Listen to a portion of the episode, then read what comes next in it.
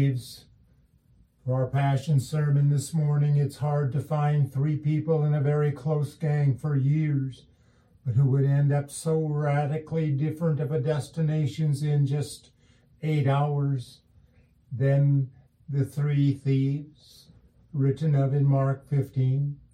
Yes, these three thieves, murderers, insurrectionists, had started that fateful day, Good Friday, chained together, laying on the dirt floor of a barred jail cell, guarded by a platoon of Roman soldiers. All three thieves were equally guilty and equally sentenced to die that day for their many crimes. All three of them expected to die that day, for there was no way to escape the Romans had captured this violent gang in the midst of their wave of insurrection, terror, and destruction. Yes, this gang was well known and most notorious. Everyone in Israel prayed that these monsters of crime would not attack their homes and their towns, for they knew that these criminals would stop at nothing. But now, with this notorious gang captured, their guards mock these cruel men. The guards had made it clear that on this day, that all three of these thieves would be placed upon three crosses on the hill of Golgotha.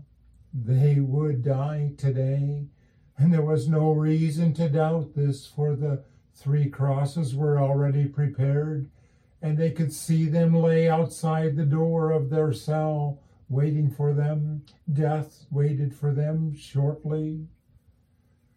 But these three thieves were hardened to death. Their consciences had been seared from years of killing, years of robbery and rebellion. More than likely, they mocked back at their Roman guards and joked about their impending deaths. They did not fear death for they had inflicted so much death upon the innocent people of Israel that death seemed to mean nothing to them anymore.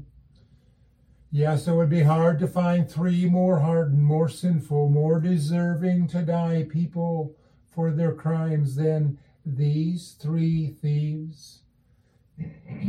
but one of them, one of them was even worse than the other two. His very name ran terror in the eyes and the ears of the people and made the people tremble for fear his name.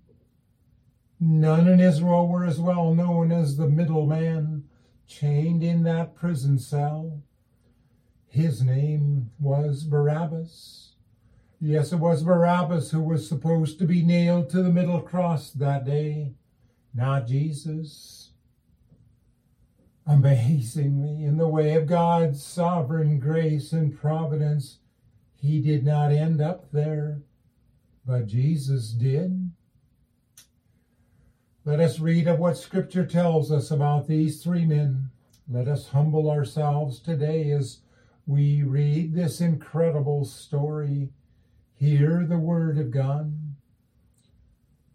In Mark 15, 1 through 15, and straightway in the morning, the chief priests held a consultation with the elders of the scribes and the whole council to Pilate. And Pilate asked him, Art thou the king of the Jews? And he answering said unto him, Thou sayest it. And the chief priests accused him of many things. But he answered them nothing. And Pilate asked him again, saying, Answerest thou nothing? Behold, how many things they witness against thee. But Jesus yet answered nothing, so that Pilate marveled. Now at that feast he released one whomsoever they desired, and there was one named Barabbas which lay bound with them that had made insurrection with him, who had committed murder in the insurrection. And the multitude, crying aloud, began to desire him to do as he had ever done unto them. But Pilate answering them, saying, Will you that I release unto you the King of the Jews? For he knew that the chief priests had delivered him for envy. But the chief priests moved the people that he should rather release Barabbas unto them. And Pilate answered them and said again unto them, What will you then that I shall do unto him whom ye call the King of the Jews? They cried out, Crucify him. And then Pilate said unto them, Why? What evil has he done? And they cried out the more exceedingly, Crucify him. And so Pilate, willing to content the people, released Barabbas unto them and delivered Jesus when he was scourged to be crucified.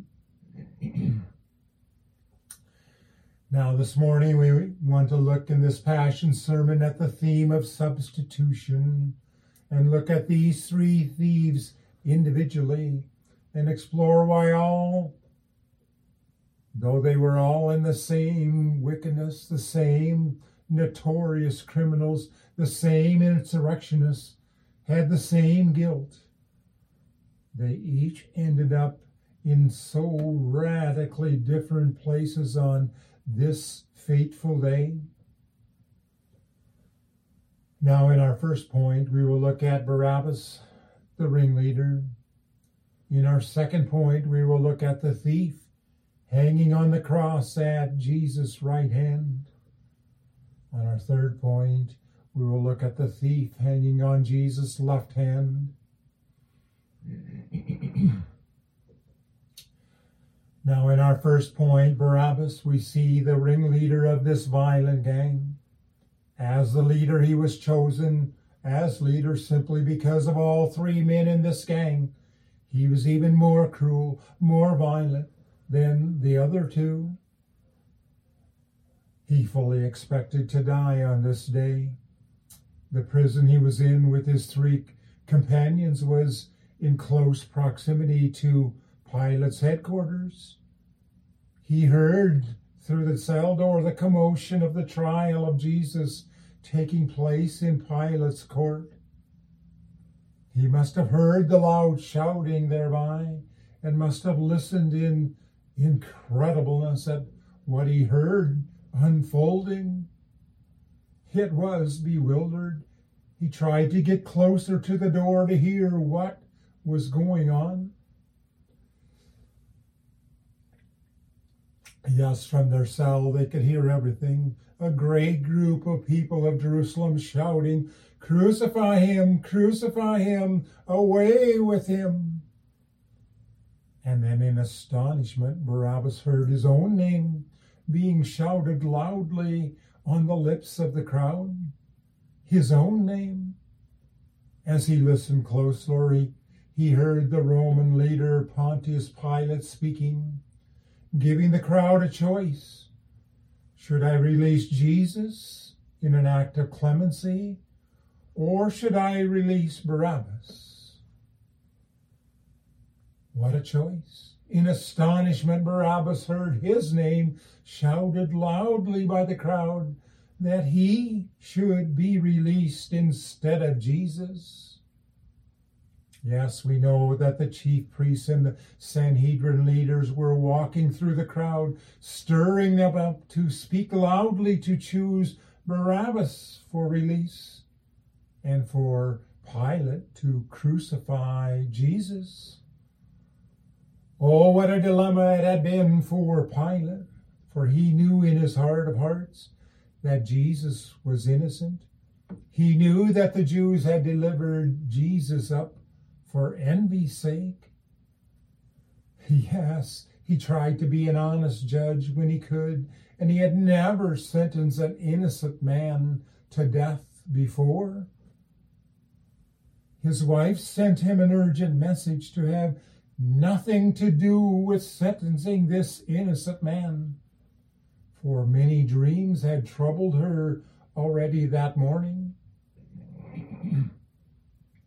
he asked, Pilate knew that this was a kangaroo court where the decision was already made before a fair trial could even be held. And such a kangaroo court judged him as a judge, for the Romans held justice to be a sacred right, and that all the evidence had to be considered in a trial for the trial to be fair. Yes, listen, three times already Pilate has declared Jesus innocent, innocent, innocent. But Israel's Christian leaders would not accept his innocence. Three times the chief priests again stirred up the people to shout out as loudly as they could, to riot and to warn Pilate that if he did not obey this mob's voice, they would report him to Caesar in Rome. Now, this was effective, for it seems that Pilate was in some kind of disfavor with Caesar in Rome already at this time, for not adequately stopping another earlier rebellion in Israel. And Pilate knew if there were any more such reports to Caesar, he could not only lose his job, but he could even lose his life. Oh, do you see here how much adult peer pressure rules over adults and ruled over Pilate's day, distorting his role as judge. Oh, Pilate, as a judge, you are required to do justice. And when you know one is innocent, you must, you must set him free, no matter what it costs you. That's a judge's job doing justice. But sadly, Pontius Pilate could not stand that peer pressure either. And even though he knew Jesus was innocent, Pilate declared him guilty just to please the people and to quiet the riots that the Christian chief priests had stirred up. Yes, Pilate allowed Jesus to be crucified, but first he was scourged with 39 whiplashes. Yes, Jesus, though innocent, was declared guilty both by an earthly judge and by a religious judge, judged to be guilty of the highest crimes in the land. Oh, what a great injustice! Barabbas from his jail cell heard his own name, as we said, come out loudly. It seemed to be on the lips of everyone in the crowd. And how puzzled he must have been to hear the crowd demanding his release from jail. Yes, Barabbas must have initially scoffed in disdain that he would be released and he would not die this day? What craziness! Then he heard footsteps of the soldiers, and against all odds, his jail, jail cell door swung wide open, and the Roman guards announced, Barabbas, Barabbas, you are free to go. Someone else is going to die in your place today. Oh, this had to be beyond shock, beyond belief. And in shock, Barabbas watched as they unlocked his chains and led him out the open prison door. And there to meet him was a crowd of Jews who hugged him and welcomed him to his new freedom. How strange he must have viewed these Jews many of whom he had recently just tried to kill in his insurrection, in his rebellion, in, in his riotous. And now, to his amazement, they were acting as if he was their best friend. What was going on. He was free. It wasn't a dream. And you can be certain Barabbas' shock wore off quite quickly as he began walking away from that prison cell, walking away from his certain death. The crowd of Jews who had freed him are standing beside him as friends and urging him to watch Jesus being scourged with 39 lashes. Barabbas is beyond shock. what was happening? These crazy Jews had exchanged him, uh, the guilty one, for this innocent man. Innocent Jesus was going to hang on his cross. Whoever heard of something this insane and done by the Christian church leaders? Oh, he had heard with his own ears Pilate declare him innocent three times, but then sentence him to death anyway. What was going on? Truth is stranger than fiction. And now the whole crowd is walking toward Golgotha, and he watches his two friends carrying their cross, accompanied by this stranger Jesus carrying his cross, the one that he had expected to carry to his death. What thoughts and emotions must have gone through Barabbas's head as he watched this incredible scene in front of him? He watched his two companions nailed to their cross, and him free, free Yes, he also watched this innocent man, Jesus, nailed to the cross he was supposed to be nailed onto. And what a difference he saw in this nailing, for uh, the two thieves were cursing and swearing and must have resisted and filled the ears of the crowd with blasphemies. But Jesus was silent. He saw Jesus willingly lay himself down upon the cross, spread his arms, and willingly allow himself to be nailed in his hands and his feet. Without resistance, without crying out, without a word. Oh, how Barabbas must have marveled at that great difference. How even a hardened Barabbas must have shuddered and marveled that he was not on that middle cross because he was the leader of this gang. What a miracle had taken place, sparing him.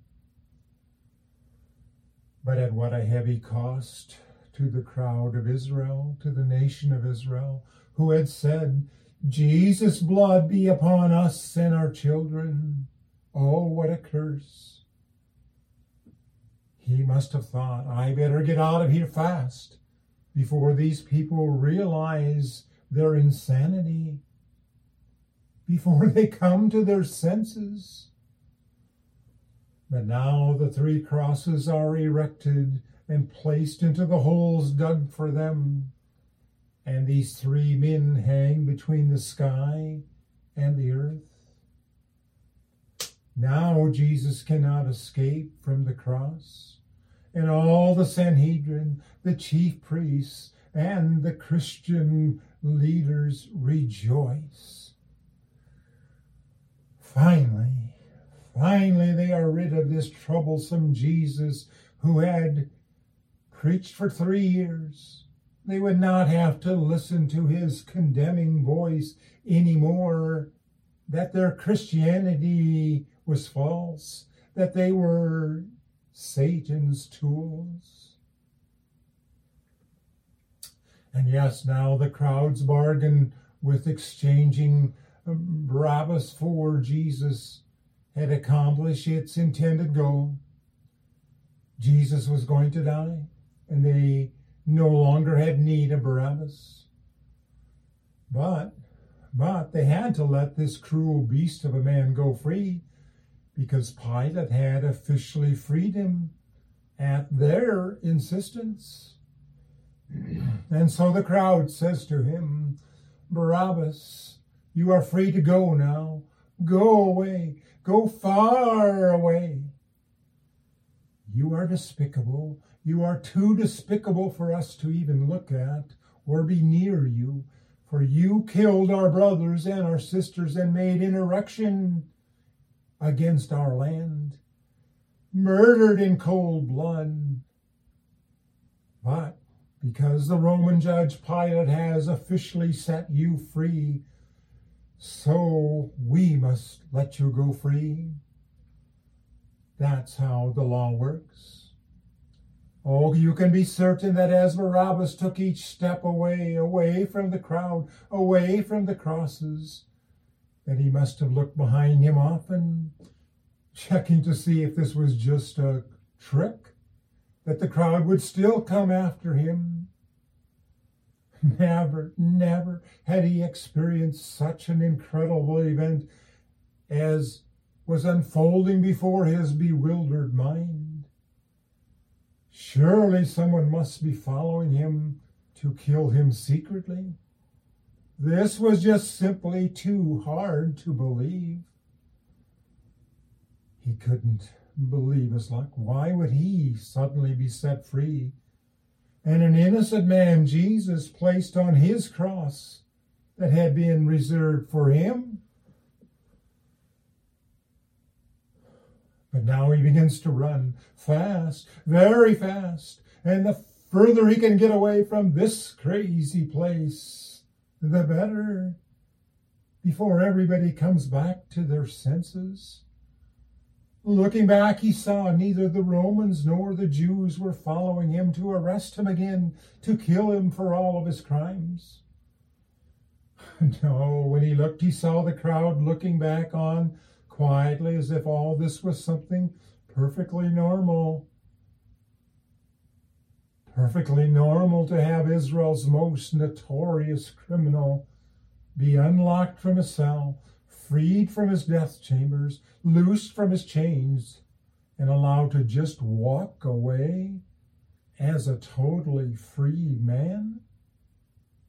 No one had ever seen this unusual event before. Oh, he must have pinched himself to see if he was just dreaming. But he was certainly willing to take advantage of this, and he ran.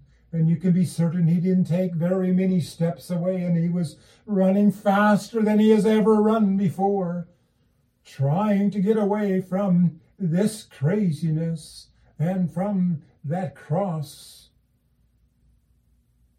that he was supposed to be nailed on, that was supposed to be his death.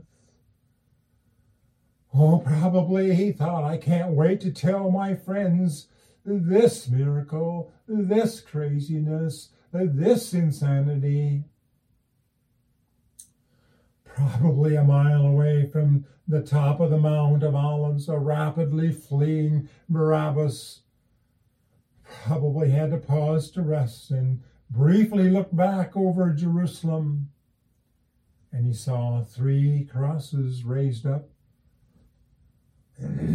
he recognized his two fellow criminals and then shuddered, for on the middle cross where he was supposed to be nailed, where he was supposed to be crucified, was the innocent Jesus.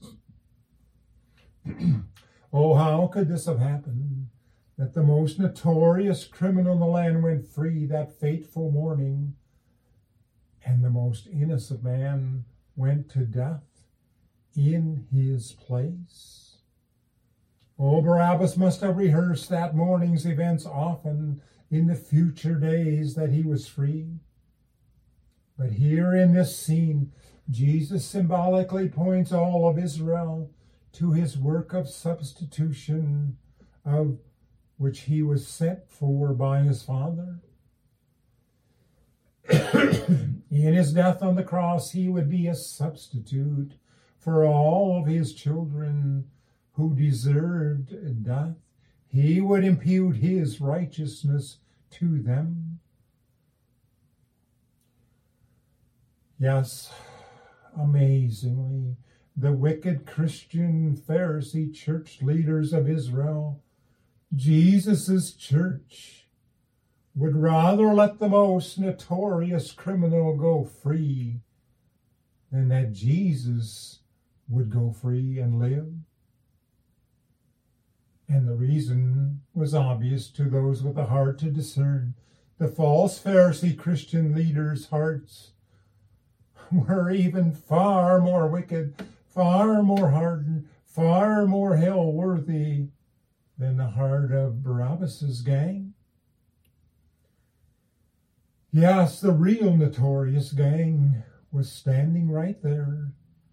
Was the 68 leaders of the Sanhedrin the Christian leaders who held three trials in three hours kangaroo trials for an innocent Jesus, the Son of God. And they had his sentence.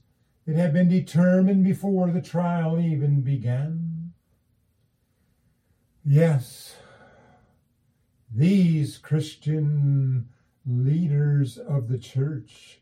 This Christian gang was the real monster, monsters, were the real devils. Jesus had pointed this out to them often.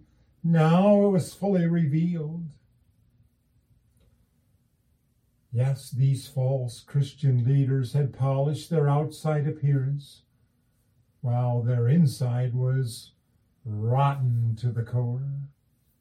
Yes, in reality, more rotten inwardly than Barabbas' whole gang of murderers and insurrections.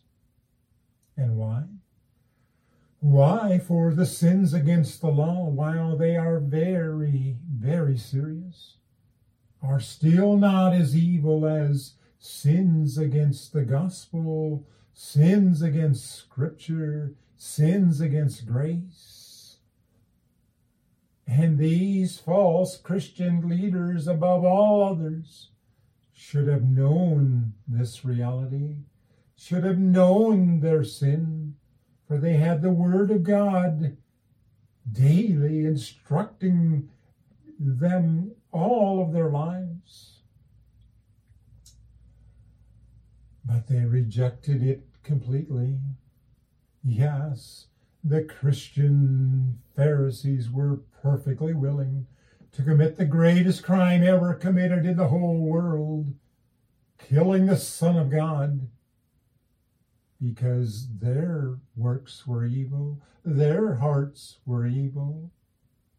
Yes, they were far, far greater than Barabbas' sins the Christian leaders' sins were far greater than all the sins of all the sinners in the world put together that day.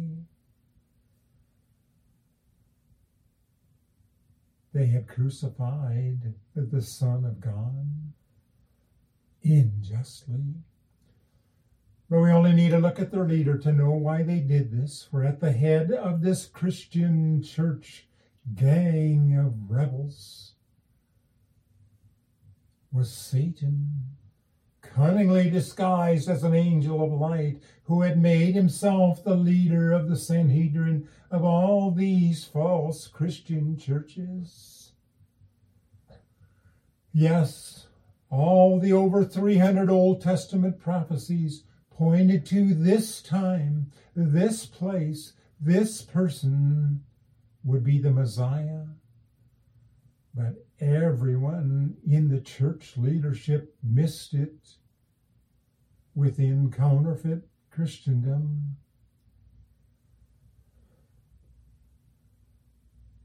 Oh, what a horrible crime. Now, from history, we also know why the Jews had to ask permission of the Romans to put someone to death.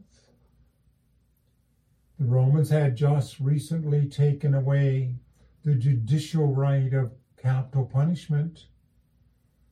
that every sovereign country automatically possessed within their government. They had taken away this right when Jesus began his ministry, when he made his appearance for Israel. Think of that. Now, that right of capital punishment was called the right of the scepter. It was this scepter that Father Jacob had prophesied over over 1500 years earlier. Remember, Father Jacob had prophesied that the scepter of Israel would not be removed from Israel until Shiloh, until the Messiah, until Jesus Christ would come and make his appearance to Israel. Until the Messiah would be announced. Oh, that announcement of Jesus' ministry was a very specific sign alerting Israel to the very moment that their Messiah would appear. It was an open and an obvious sign that any of Israel, of the government, could see. Yes, as we can even read in history, that the taking away of the scepter from Israel had happened just when Jesus began his ministry, and it was the sign and the signal of the coming of the Messiah. It could not be more real, could not be more recognizable.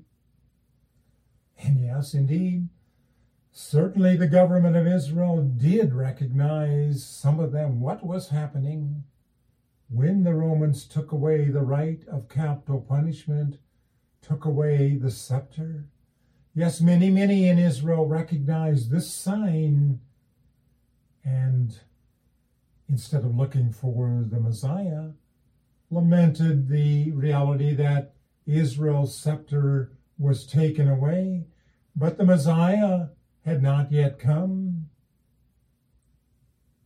But they failed to look around, and they failed to see if the Messiah had been announced. No, they actually had not failed. They had ignored what was said. Jesus' Messiahship was announced. They chose to ignore it. For the first prophet in 400 years, John the Baptist openly announced it as he baptized Jesus in the Jordan. This should have been their signal for all of Israel to look around the land, to investigate, to see who the Messiah was. Now they knew John the Baptist had announced the Messiah was Jesus Christ, but their sins had so blinded them they were unable to see that the Messiah had indeed come at the right time, at the right signal, and that it was Jesus of Nazareth just beginning his official ministry. yes, this 1500 year old promise and the prophecy came exactly the day that Father Jacob had prophesied of it. John the Baptist had prophesied it was coming already for months and possibly years in the wilderness. That the Messiah was coming, the Messiah was born, and he would come. Yes, the Messiah's whose shoelaces John the Baptist was not even worthy to loosen would come for Remember, the feet were considered the filthiest thing in the human body in Israel. Oh, the Christian leaders in Jerusalem should have believed John the Baptist, the very first prophet that God had sent to Israel for 400 years, was speaking truth Now, certainly the Pharisee Christians knew that John the Baptist had baptized Jesus in the Jordan, and this was the beginning of his ministry, and that Jesus was the Son of God. Yes, the Messiah's coming was very well announced and very well known in all of Israel. But the Christian leaders, the Pharisees, chose to ignore that reality, what John the Baptist said. But they dare not contend it too much, for all the people, the common people, believed John was a true prophet of God. They believed what he said. Mm. They were witnesses. They heard the Father speak from heaven, and the Holy Spirit descended upon him as a dove, as John baptized him. The Trinity had spoken that day, announcing the Messiah had come, the scepter had been taken away. Yes, the greatest irony possible. The Messiah who they were looking for when the scepter of capital punishment was removed from their land now stood in front of them. He was the very person they were trying to kill. Horror of horrors. But these blind Christian leaders were blind to their own blindness, dead to their own deadness. And we need not be surprised because, as Jesus told them to their very faces, these church leaders really were devils, cunningly disguised devils, but devils nevertheless. Yes, truth is stranger than fiction. But few things could be as strange as this exchange and substitution where Jesus hung on the middle cross instead of Barabbas. Who can fathom the church would do such wickedness, such injustice, except those who have been taught by the Holy Spirit to know their own hearts? to know that man by nature is desperately wicked. Who can know the depths of their own wicked heart?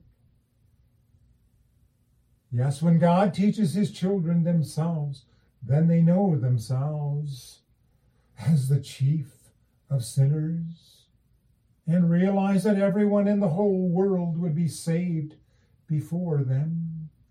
They know they know they are a rare trophy of free and sovereign grace. They would not go and crucify Christ. No, he has become precious to them. Has God ever so taught you that? By his Holy Spirit? Do you know yourself as the chief of sinners? Do you know that anyone in the whole world could be saved if you can be saved.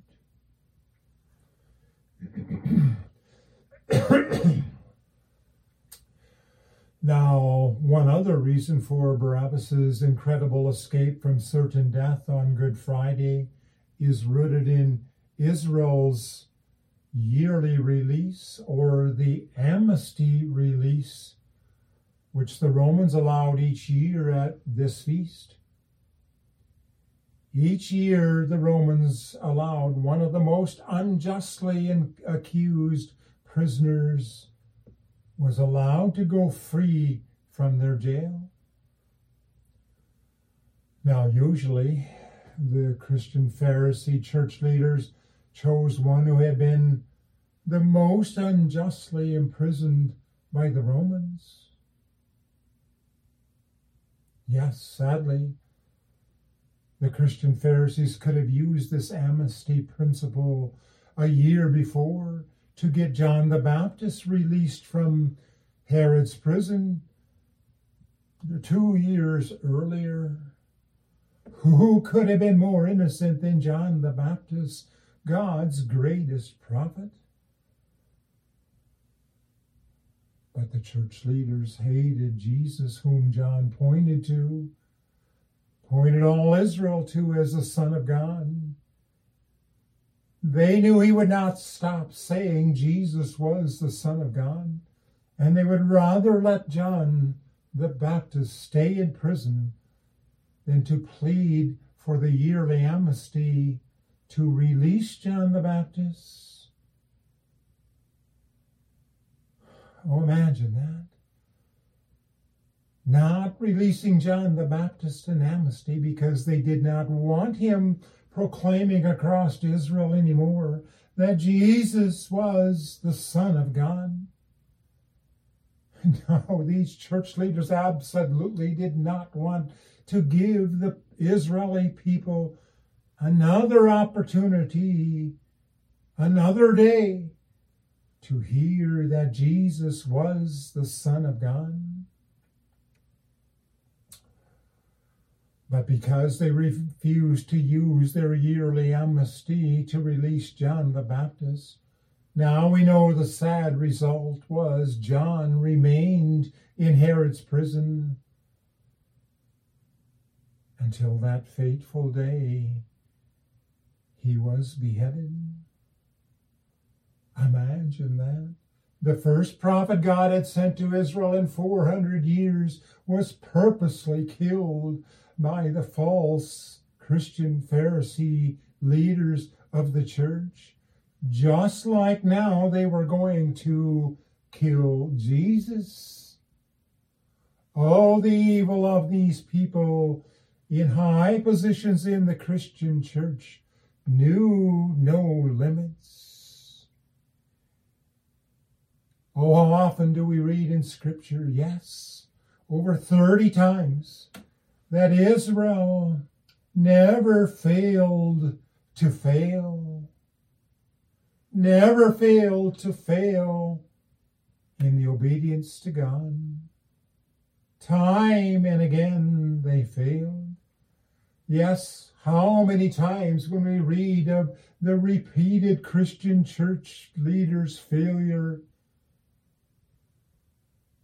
we may have been thinking, when we read this. Oh, what foolish, foolish people. How could they be so foolish? If we would have been there, we would not have done this foolishness. but if you believe that lie, then you do not know your own natural heart. But now the second reason why Barabbas was released had to do with the temple sacrifices. And now you are probably asking, Chaplain, what could this wicked man, Barabbas, this murderer, this insurrectionist, have anything to do with the holy sacrifices sacrificed and conducted inside of the temple, what could he have to do with holiness? Yes, through Moses, God himself had set up the religious sacrificial system in the temple where two lambs, two sheep were always brought to be sacrificed at Yom Kippur. It's called Ashtoreth. When these two sheep were brought before the high priest, he laid the curse of all the sins of Israel for that year upon both of these lambs' heads. Both of them. And then the high priest cast lots as to which one sheep God had chosen to die in the temple sacrifice while the other sheep would be loosed and led away to go free, led to a place 15 miles east of Jerusalem where there was a high cliff overlooking a vast, hostile, inhospitable wilderness below. Yes, the first sheep was sacrificed on the temple altar, his blood shed, and his blood sprinkled upon the ark of the covenant as a sacrifice before God. But both of the sheep had all the curses containing all the sins of Israel of that year laid on their heads, both of them. But the second sheep was led free and then pushed off this high cliff as a symbol of God's sea of forgetfulness. That God's forgetfulness was a symbol of God not only forgiving sin done by his children by the first sheep's shed blood, but also by his willingness to forget their sin by casting the sin also laid upon the second sheep far from him into a sea of forgetfulness. Yes, do you see how that works? Yes, symbolically, Barabbas escaped because there was a twisted version of this temple sacrifice of two guilty sheep, one sacrificed, the other released. now, symbolically, this type release epitomizes the release of Barabbas, the guilty one, and the sacrifice of the innocent lamb, Jesus, on the altar of God. Yes, the Christian Pharisee leaders could not have cared less about saving Barabbas. The Jews only used his release to make sure that the innocent Jesus was killed on the cross that day. Their eyes were blinded to God's truth. For they certainly knew Pilate had declared him innocent three times already. And now they feared he was going to try to use the yearly amnesty to free this innocent Jesus. And they must stop him, they must thwart him at all costs. So they chose Barabbas. Yes, these counterfeit Christian church leaders would rather have this notorious criminal wreak more havoc and murder more people and cause insurrection upon the land of Israel more than to see Jesus, the Son of God, save the nation of Israel. Oh, it was a crazy decision. But they made it anyway because they hated Jesus so much. So much. And how could they do differently? After all, they were really devils, far, far, far worse than Barabbas and his gang or all the devils in the world. This was after all the substitution. The just suffered for the unjust.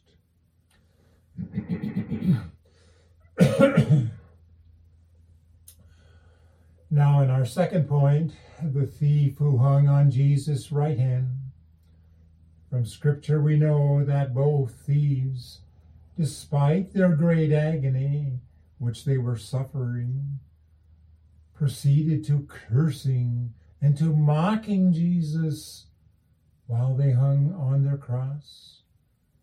Who can imagine that? Both thieves were dying, both equally guilty, both yet using their last hours of their pathetic lives. Instead of becoming concerned for their souls, chose to openly mock an innocent Jesus who hung between them. Both guilty thieves mock Jesus. Oh, what is man? What depth sin has brought us into? Where we are dead in sins and trespasses. These guilty thieves, they joined with the high priest and the Sanhedrin gathered around the foot of the cross who mocked Jesus. They also challenged him, telling him, Come down from the cross, come down from the cross, vehemently urging Jesus to come down and not fulfill his Father's mission. And then, then they would believe him they sent. Oh, it was a devilish challenge that Jesus would, at the last moment, abandon his mission from God, his Father, that he would try to save his human nature. Yes, imagine that. Both thieves cursed and swore and vehemently urged Jesus to save himself if he was God and to save them. Yes, it was nine o'clock when the temple morning sacrifice took place. And from the temple nearby, they heard the long blast of the ram's horn, signaling that the morning sacrifice was beginning. It happened just as Jesus was nailed on the cross. Yes, as the sacrificial lamb's blood was spilled on the altar in the temple. At that time, Jesus' blood was spilled upon the cross, just outside of the city. Yes, here on the cross was the real sacrifice, the only sacrifice that was pleasing to God the only sacrifice that 1350 years of animal sacrifices pointed directly to. Yes, here was the once and forever sacrifice done by Jesus, who would shed his blood for all of his children's sins and would pay for them and their sins objectively, past, present, and future. We know the seven words from the cross and the strange events that unfolded that day. Yes, that then even the the heathen Roman centurion to cry out in wonder and amazement, Truly this was the Son of God. Now at twelve o'clock, a great darkness fell upon the whole earth as the sun hid his face from the horror of watching his Creator die. And the stars came out to view this incredible scene below. Their Creator was dying. But now there is a sudden change comes within the thief on Jesus' right hand. Suddenly, his mocking voice suddenly grows silent. The Holy Spirit had begun his work in him, and he worked grace within this thief's heart. In that instant, he saw Jesus with renewed eyes he was born again, born again eyes, awakened soul's eyes. And he looked and saw in an entirely different light.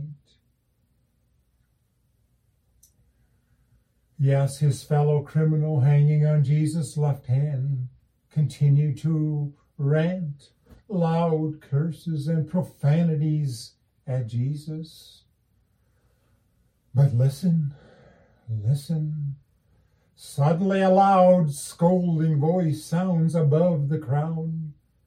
The right hand thief is loudly rebuking his partner in crime. Oh, listen to what this thief says to the other thief.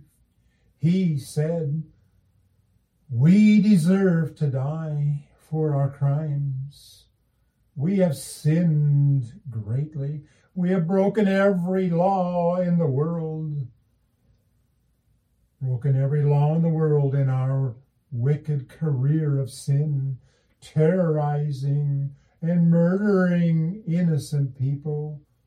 We deserve this punishment on the cross and much more, for we deserve to die for all of our foul deeds. But listen to what he says. But this man, Jesus, hanging in the midst of us, has done nothing wrong. This man is innocent. Our companion, our leader, Barabbas, was supposed to be on that middle cross to suffer and to die, just like we are. But this man is innocent. He is the Son of God. Yes, God always works grace instantly. And now the right hand thief saw not only his great sins, his overwhelming sins, his total guilt, but he suddenly sees the great injustice that had, the greatest injustice that had ever been done, ever taking place on all the earth. Jesus, the Son of God, though innocent, hung nailed to the cross where Barabbas, his gang leader, was supposed to hang. Yes, all three of his gang deserved to die. But instead, an innocent man would die.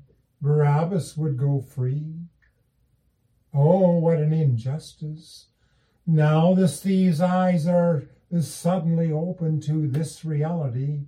The Son of God hung next to him, nailed on the middle cross, and Jesus was innocent. Oh, listen to this thief's pleading voice. He knew by grace that Jesus would die and return and re inhabit heaven. He knew that by faith. But this thief had but one plea that overwhelms his grieving soul because of his sins, that this injustice might be rectified. Now he pleads with Jesus Lord, remember me. Remember me when thou art come in heaven, remember me. No, the thief does not dare to ask to be saved. He knows and feels his sins are far, far too many to be saved. It would be impossible that he could enter heaven. Impossible that Jesus would and could save him. It seemed impossible for him to even comprehend. Who would dare to even ask for forgiveness? Dare to ask for that? But rather, this convicted thief begs for one thought, just one thought from Jesus for that one moment that Jesus remembered him in heaven while he was in the endless eternity of hell. One thought of Jesus would lessen his richly deserved hell by one moment. By receiving even one thought of Jesus, oh, that was his reasoning. How sorrow and remorse filled his soul and permeated his entire being. He had only this plea Lord, remember me when thou art come into thy kingdom. But but now he hears something utterly amazing, more incredible than anything he had ever heard before. or ever expected to hear. For from Jesus' mouth comes the words to this hell worthy thief. Today, today thou shalt be with me in paradise. Today the thief would be in heaven, in paradise with Jesus. Oh, that right hand thief could not believe his ears. What an impossibility. What a miracle. That he, this guilty thief, could be saved after all, despite all of his sins, because of the blood sacrifice on the middle cross. now, Jesus only records him, the thief, saying, Remember me, but once. But the meaning of the text is greater that this thief once he heard Jesus' forgiveness, could not be quiet, but over and over until he finally died, as long as he could speak. He speaks as loudly as his dying body could permit. Lord, remember me when thou comest into thy kingdom.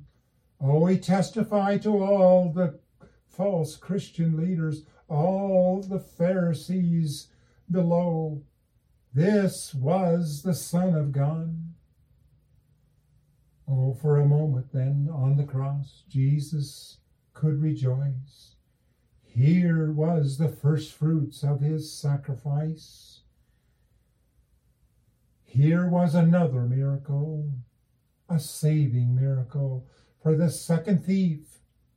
Yes, a miracle far greater than Barabbas's escape was a miracle, for this thief would be forgiven all of his sins and would enter into heaven so unexpectedly, so undeservingly, washed clean in the blood of the cross, spotless and without wrinkle, without sin.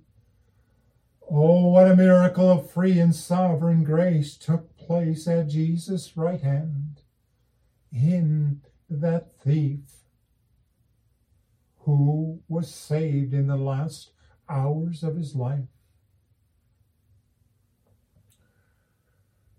Now, on our third point, the thief hanging on the cross to the left of Jesus. Now, obviously, this point can be quite short, for the thief on Jesus' left hand died, still cursing the Lord Jesus Christ. And he entered hell cursing. That's the beginning, the middle, and the end of the matter for the thief on the left hand of Jesus. For unforgiven sin cannot enter heaven. Unforgiven sin never will and never can. It is impossible. Unforgiven sin, it can only go to hell. But now let's look at the many privileges that uh, this left hand thief had had in life. He was a Jew. He was one of the sons of Abraham. He had been reared by his parents who were Jews, who, as faithfully Jews, had circumcised him on the eighth day of his life. Obviously, he was reared under God's word, taught daily according to the Ten Commandments.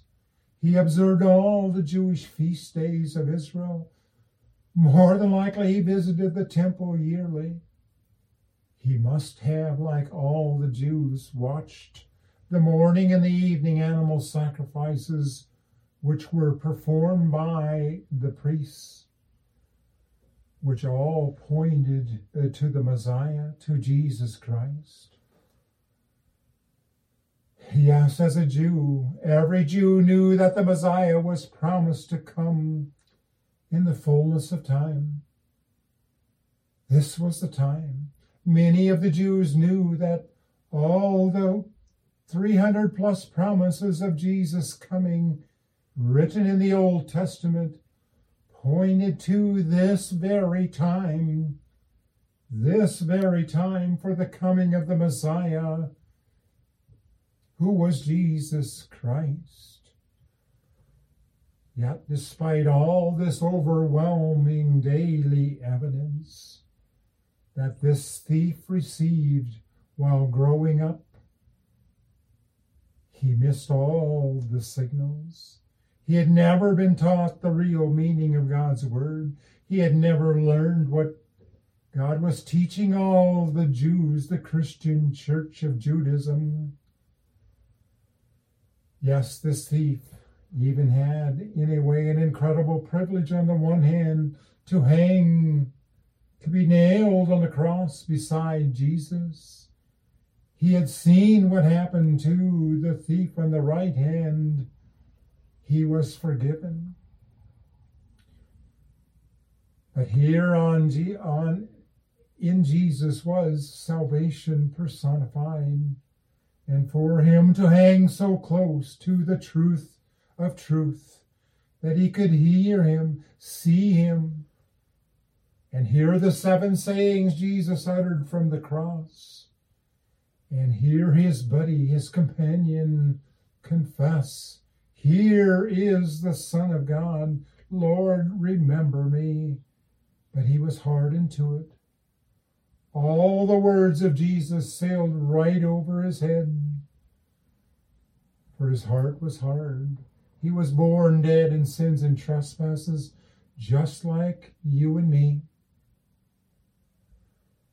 And because he lacked the operation of the Holy Spirit in his soul, unfortunately, he never learned, could learn this reality of his sins, could repent and beseech the Lord for forgiveness like his companion had. That not only he was polluted with original and actual sins in thoughts, words, and deeds, but the left hand thief never learned that he had to be born again in order to be saved. He never learned that he needed the blood covering of Jesus Christ, being so freely shed on the middle cross for sinners. Yes, even for those who were worse than he was. The left hand thief had the same opportunities, the same opportunity to repent of his sins and to believe in Jesus' promised Messiah as the right hand thief had. They were both just as guilty, but it also applied for every other Jew, every other Christian church Jew who heard the words of God.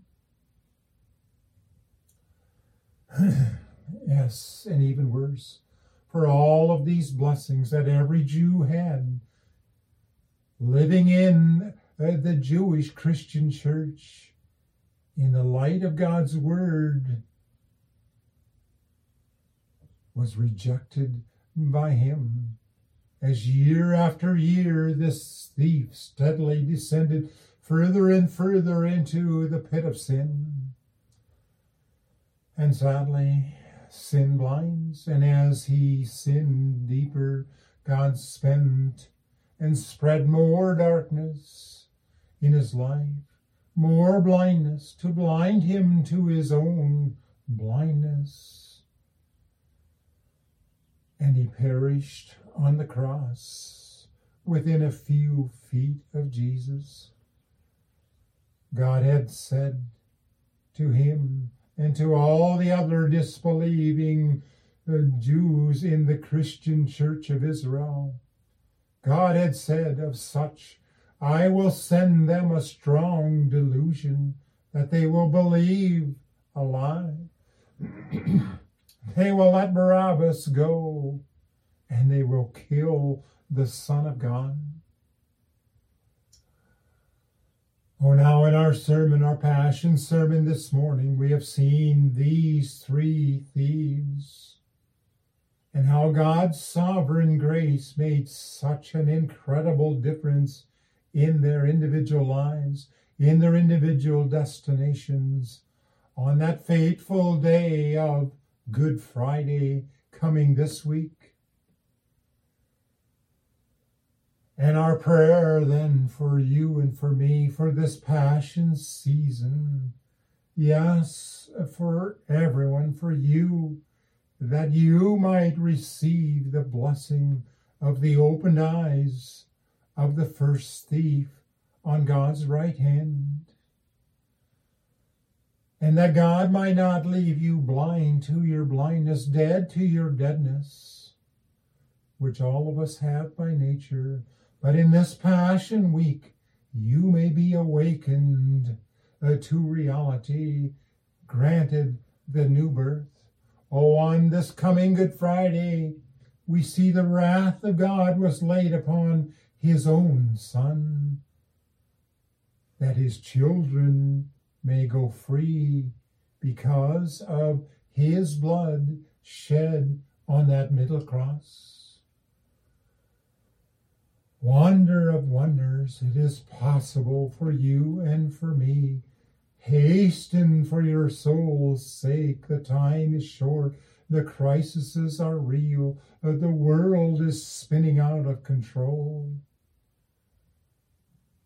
Learn the lesson of the thief on Jesus' right hand, for by his stripes we can be healed. Amen.